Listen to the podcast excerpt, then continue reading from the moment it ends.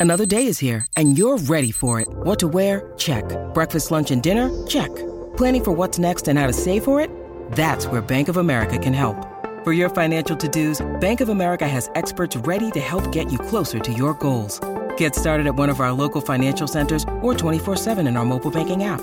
Find a location near you at bankofamerica.com slash talk to us. What would you like the power to do? Mobile banking requires downloading the app and is only available for select devices. Message and data rates may apply. Bank of America and a member FDIC.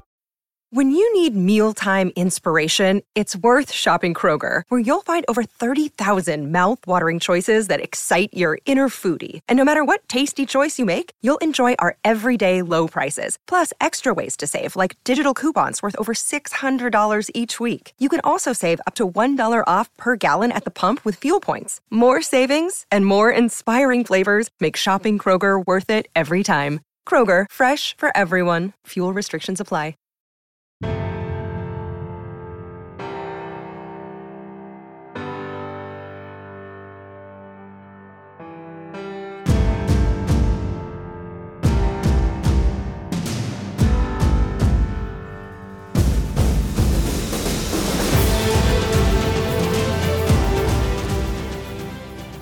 Today's Coach and Coordinator podcast, we're going to talk about quantifying things that you feel are important as a coach. And to help us un- uncover some of this and get into the details of it is former NFL player and uh, CEO, founder of Breakaway Data, Dave a- Anderson. Dave, it's great to have you here on the podcast. Absolutely. Thanks for having me. Excited to excited to talk some ball. It's been too long. You talk too much data. well, I want to understand how you got to this point that you got involved with you know the data and the things that you're getting into. Obviously, uh, you have a, a, a football career, uh, spent some time in the NFL uh, with uh, uh, with with a, a, guest of for, you know a past guest of the podcast was a, a, QC guy there, just getting his start in Richmond Flowers. Um, I'll I'll link Richmond's podcast to this, but um, you know some great experiences both in college and the NFL, and I'm sure high school as well. So, uh, help us understand, I guess, the the journey to this point in football that that uh, brought you here. Sure. So, uh, I'm the uh, uh, love child of a uh, engineer that could run fast with my dad, and a um, a free spirit, my mom out here in California and uh, I always had uh, kind of both of those run through my blood. And that, um, you know, growing up, I was uh, certainly the son of an engineer and really good at math, and I was always kind of in the math mods and the math Olympics and the gate classes where I would go get, you know, finish PE, run uh, all sweaty and stinky, and then I'd go to some weird community college class and take a math class about four four grades higher than mine. So uh, I was always good at math and um, good at sports uh, ended up going to Colorado State, playing football there. Uh, skipped over some good schools to play real football, as I told my parents. Uh, with Sonny Lubick, that was back in the day with yeah. uh, Colorado State Thursday night football. Cecil Sapp, Bradley Van Pelt. We were, you know, beating the piss out of the rest of the Mountain West back then. Um, got drafted in 2006 after a good CSU career. Uh, that was the Mario Williams Reggie Bush draft. It's crazy to think that was 15 years ago now and uh, let's see, played what five, six seasons there basically. Uh, last year and a half bounced around from uh, the Texans, the Redskins, the Seahawks, back to the Texans, and then finished my uh, yeah with the couple couple cup of coffee on the Seahawks and Broncos. Um, and uh, while I was kind of finishing up my NFL days, started taking the GMAT and started uh, wanted to go back to school. Um, got my uh, went back to school, got my MBA in data science uh, from the USC uh, Marshall School of Business out here. Did the whole two year full time program with the was a, was a humbling experience to say the least. Is um, I thought I was a pretty smart guy in a locker room, and then I got into a business school class and realized I was quickly an idiot. Um, I didn't know how to string together a sentence or or write how to write any papers or any of that stuff. But you know, I was pretty good at manual labor uh, having played football that whole time, but that didn't get me far in school. The uh, but what I did realize is my experience of having played on the field and my kind of ability to understand and communicate data could be a pretty unique offering. Uh, Brad Pitt had just uh, finished uh, Moneyball, and everyone was talking about Moneyball this, Moneyball that.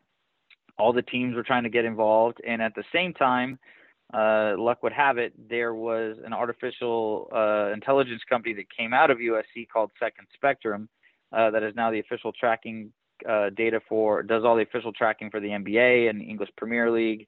Um, they were out of SC. I came across them on campus. They recruited me. That was my first job out of uh, out of business school. It was working for eventually the you know biggest tracking company in sports. Uh, but it was just six of us working out of a Starbucks back then, and um, well, you know, that's kind of how my whole data analytics career started. And I think what I always tell people about tracking data, uh, especially, is uh, to, to oversimplify it, it, it measures space.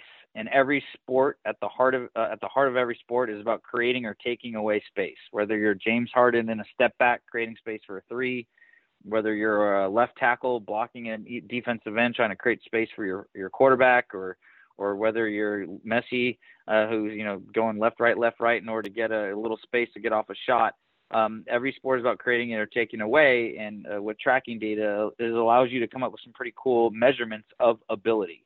Uh, before that, a statistic just tells you what happened. Uh, you know, Dave scored you know 20 points or had six catches, uh, but what you could now use with tracking data, say Dave had six catches while you know being open less than one foot, or Dave scored 20 points while uh, being wide open in corner threes.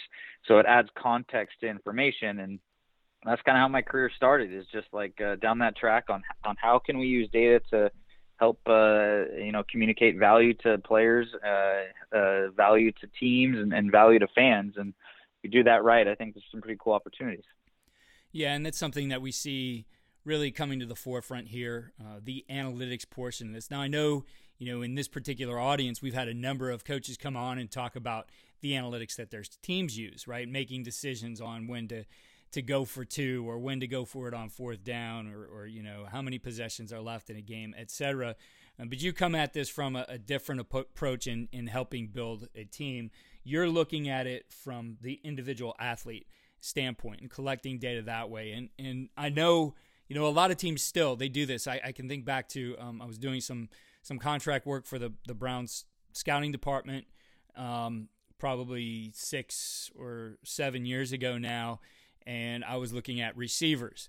And on any single play of any game I was breaking down, I think I had somewhere between 25 and 30 different data points that I was entering in for every single receiver uh, who who I was studying, right? And so, um, you know, what do you do with all that though? As as you start to get all these yeah. data points, as you look at whether it's looking at film or some different physical attributes or measurements that you get from a player, I guess, you know, for the, the coach today, why is that significant and and where do they start? Yeah, you know, really good question. Super curious who who ended up at the top of your list.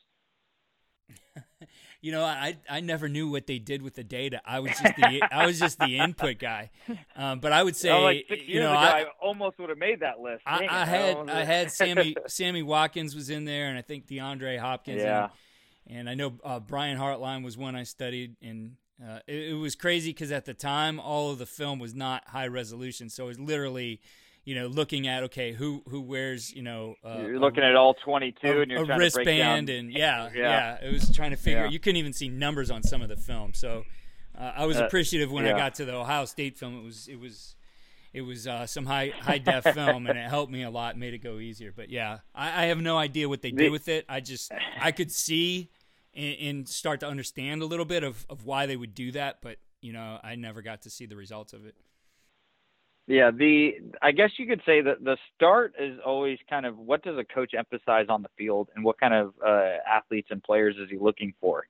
Um, the best coaches, in my opinion, uh, build their system around what talent they currently have available. The Bill Belichick's of the world, uh, the you know I, I can say the co- Coach Kubiak and Shanahan, they build the system around around what athletes and players they have. They don't expect you know a, a skinny left tackle to to be a north south. Uh, run, uh, put his head down and, and, and, and, and smash people in the run game. They don't expect uh, short little wide receivers to always play on the outside and jump over people and catch balls. And, and so they build their system around their players. So that's kind of why I always, where I always start is what system do you coach? And, and the best thing that I've noticed about football, I played in a bunch.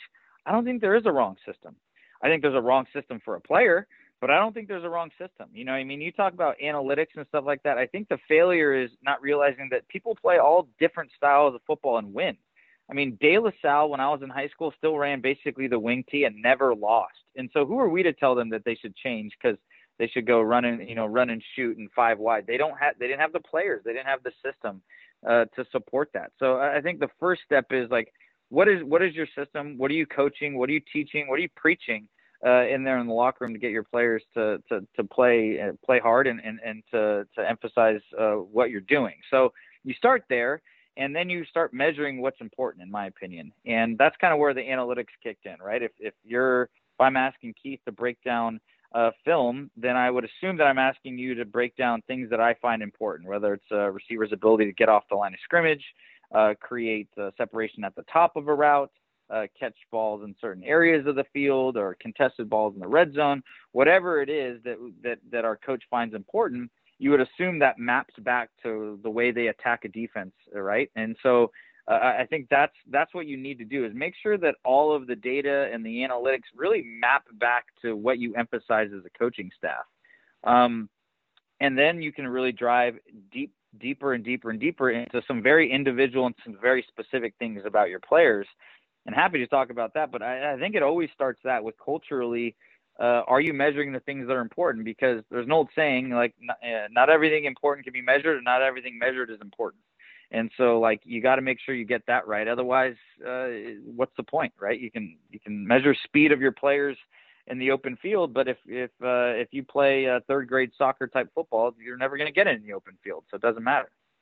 Yeah, it's and there's you know you mentioned some of those things, and I, I've been doing a, a, series here, both on the podcast as well as writing uh, some articles about it too, and and understanding, you know, the guys that you have, and and it changes from year to year, especially you know when you get into situations where you can't recruit, but even in in some of those situations where you do recruit, um, understanding what you're trying to do. That you know, if you have a bunch of guys who are a little bit more, you know, stout in their build and can roll their hips, but you know aren't moving very well, you're you're probably looking up front at an offensive line that's going to go for more vertical distortion than it will horizontal. But as you mentioned, you have that you know athletic, rangy tackle. You know that might be a guy that you reach and use to run you know the outside zone or or something to that effect. So the understanding of of that begins to I, I believe in what you're saying. You know, here's the things we're looking for as far as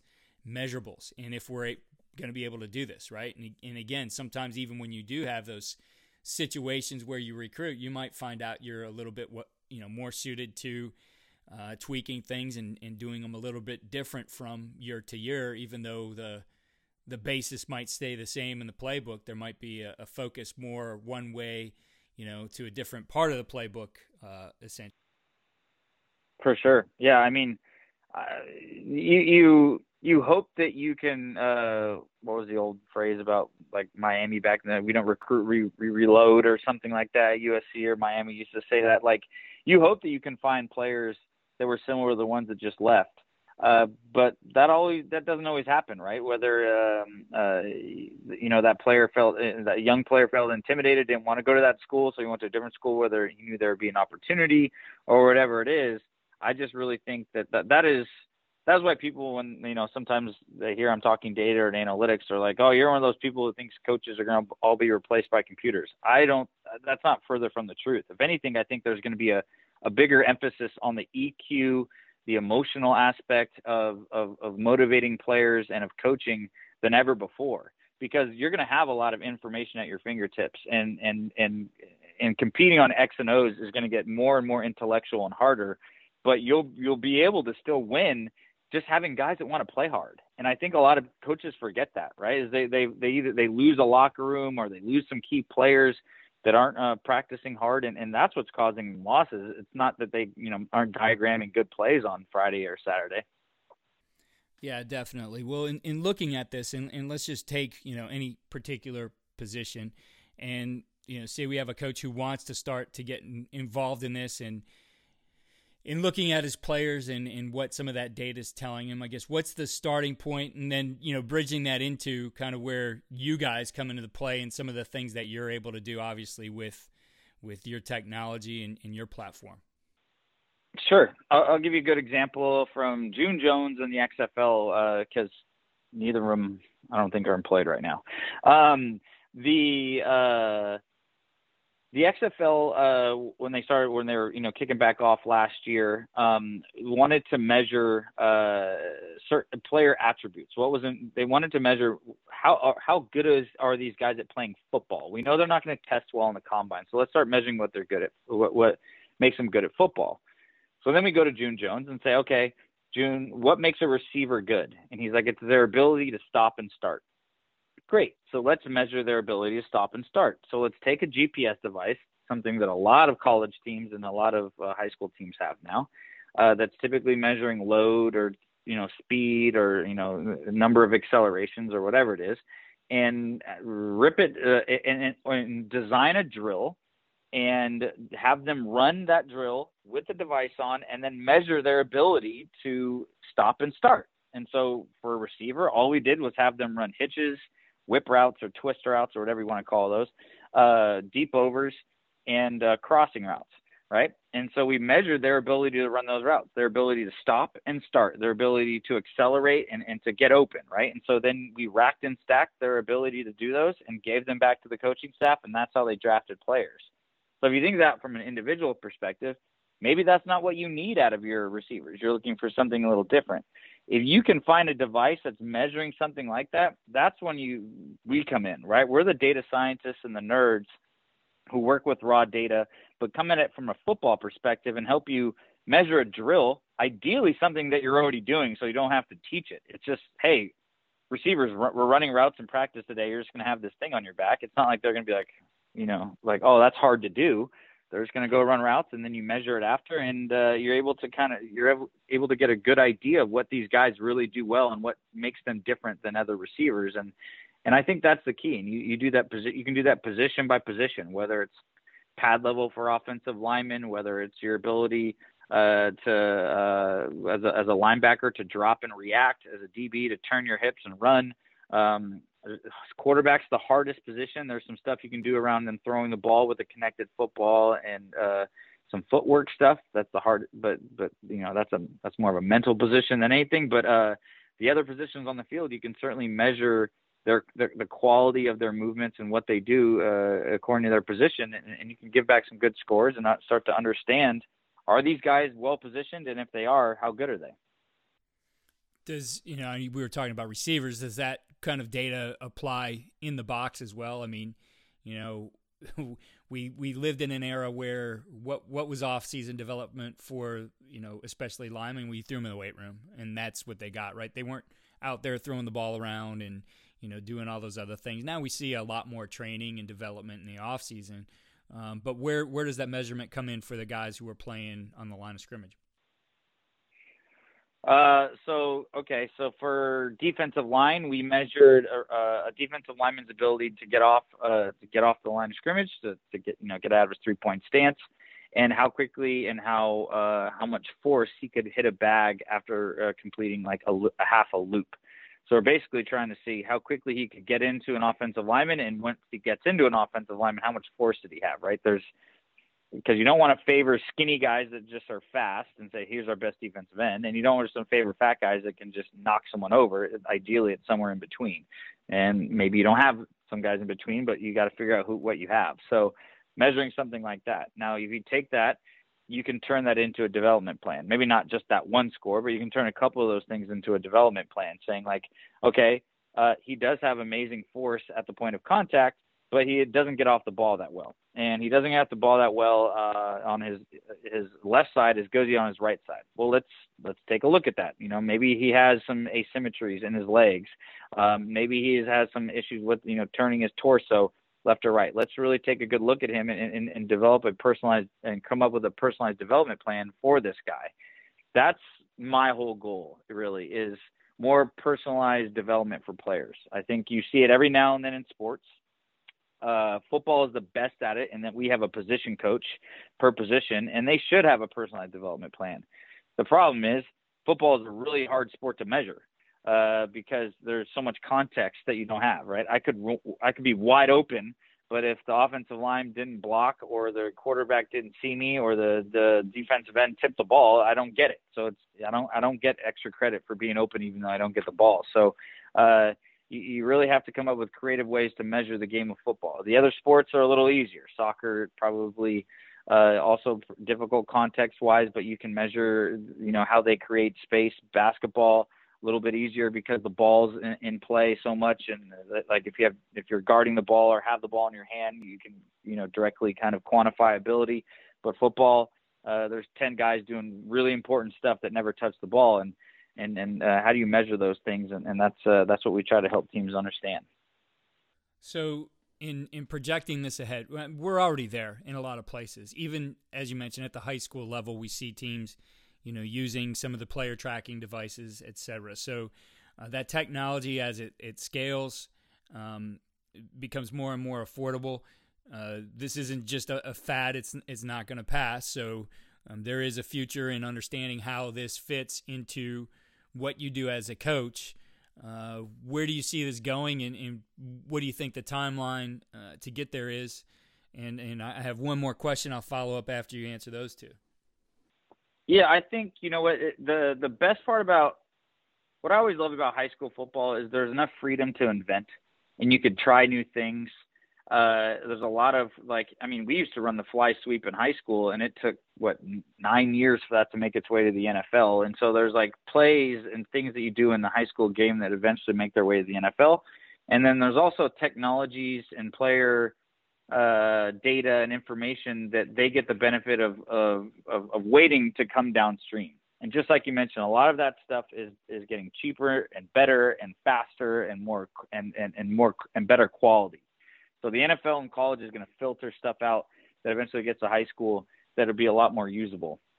When you talk about personalized development plans, the NFL is going through this right now, right? Major League Baseball probably the best. Is there there's you know guys like Trevor Bauer and all these guys who go get all this testing in the off season and are the best. Uh, have the have four, five, six, seven years of data that follow them, and they knew how they've been developed they're going to take that stuff and give it to college uh, pitchers, and college pitchers are going to take that stuff and give it to high school pitchers. And so that's that information on how to properly develop and how to throw a fastball for, uh, harder and how to how to keep your arm from falling off. Like that that stuff is going to make its way down, similar to to um, in in you know basketball and also uh, football as well. It'll be we'll have a lot of information on how you know DeAndre Hopkins uh you know played you know 15 years or or or how well now how Tom Brady played looks like into this you know 46 years old or something. I don't know how that main one will never figure out, but who knows? Uh, but you'll have this information on uh, on how to do things like that, and eventually make its way to high school. Uh, so I think you know, wait a, a year, you know, two, three, four years, there'll be some really interesting informa- uh, things to help high schools out. But um, I would certainly start with uh, better understanding your system, what you're coaching, and codifying your system. Um, and what that means is like, what plays are you running? What type of athletes are you typically using well? Uh, really understanding yourself because then when data and technology comes along, you can apply it better. And so for that that coach, I mean, you kind of got into it a little bit there. That coach who uh, sees the value in this and that it is is coming. Um, I guess things he can do to prepare for it and, and even you know start doing it maybe on a on a on a, a low budget basis right now? Yeah, uh, I think also what, what what's kind of what younger players and, and coaching staffs have the benefit of is a lot of these guys grew up playing Madden and they understand they inherently you probably through osmosis understand data and visualizations. Whereas like I was the last group that was kind of like what I, like I didn't have a cell phone till my till till I got to college. I remember it was still like ten cents to send a text message, and my mom basically killed me after my sophomore year of college. Um, but like that that that is gone. So now everyone has, is more of a digital native. They understand data. They understand information. So a lot of these kids can input things themselves. So there are things that kids can input about practice, input about their weight programs, input about their games to to allow you to even qualitatively start uh, measuring things and to start understand what uh, what it is you're asking these kids to do. The first thing I always tell people to understand from an athlete perspective is load. Uh, load is people typically say how hard is your practice? That's load. The the the issue is, and, and this is my biggest kind of pet peeve with data science and sports science to date, is Michael Jordan played in every game. David Robinson played in every game. Hakeem every game. And sports science hasn't told us that that we can get these guys to play in more games more often. It's telling us to rest them. And I have an issue with that because I, I do think overload is important to loading. So, like, to making sure your players are ready on Saturday doesn't always mean not practicing Tuesday, Wednesday, Thursday. Sometimes it means practicing even harder in order to wear and in order to allow their body to tear down so it can ultimately build back up again. So, like, really understanding player load and what your what your what your type of practices asks uh, the uh, uh, ask the body of the of your athletes to do is some interesting stuff on where to start. And you can do that qualitatively just through questionnaires. After practice, they could fill something out. Um, they can get in the weight room and put some scores. Shoot, my my old weight coach used to ask what my ZFL was for every day, my zest for life. Where where where did you land every day before practice and after practice? And you start looking at those trends, and then you map that back to how your practice was. You can really kind of start preparing yourself for data and whatnot. Like, oh, maybe I shouldn't use GPS devices on my offensive lineman on Thursday because it's their toughest day. I'll use it on receivers where it's their easiest day. We'll measure we'll measure something uh, interesting there. So you can always do some cool things to prepare yourself. But I think understanding what you practice, how you practice, and and, and the effect that has on the, on your athletes is, is a great place. So I'm going to ask you the question I ask of all the coaches that I, I bring on this podcast, and you know, when you look at, you know, you've you've been there, you've played, um, you've played for good coaches. Uh, you now uh, are in the sports science and the data, all these numbers, kinds of things. We look at at football in general. What's the the one thing you feel, regardless of all those things, that really gives guys the winning edge? What is it that is the winning edge in football? You know, like I never, I never won as a team. I think uh, which is one of my biggest regrets kind of in life because I'll never be part of a football team again. In high school, I lost in the semifinals of state. Uh, in college, uh, we won the Mountain West, but we didn't win our bowl game. We weren't national champions by any means at Colorado State. In the NFL, I never, uh, I played in one playoff game, and it certainly wasn't from a lack of effort on my part or or, or, or whatnot. Um, so it's tough to say like individually. Um, uh, what is it that separates you and helps you win, which is why I think football is such an amazing sport, right? In, in, in soccer, you can have one guy that changes the game. Same with basketball. In football, you really can't. Maybe you can with a quarterback, but uh, he still needs a lot of guys around him. Um, I would say the collective uh, effort, when you can get that right, uh, you have something special because you can still outwork teams. You can still grind them, grind them down in, in, on a field, and and that that's the part of the game I always loved was like, you know what? There there's there there'll be times when you're more talented or less talented, and you're just going to lose no matter how well you practice or whatnot, and that's the case. But you know what? That that's that's them's the breaks. But when you're when talent is close enough you can grind out a team and beat them, and I think that's just something that I think coaches. What is the winning edge? It's just the the willingness to grind and the willingness to work.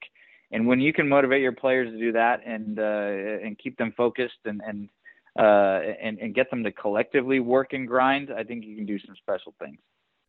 It's great stuff that you share with us here today. Uh, you know, I, I think we're only scratching the surface on this, and certainly would love to pick the conversation back up with you again in the future. Uh, where can our listeners learn more about you and what you do?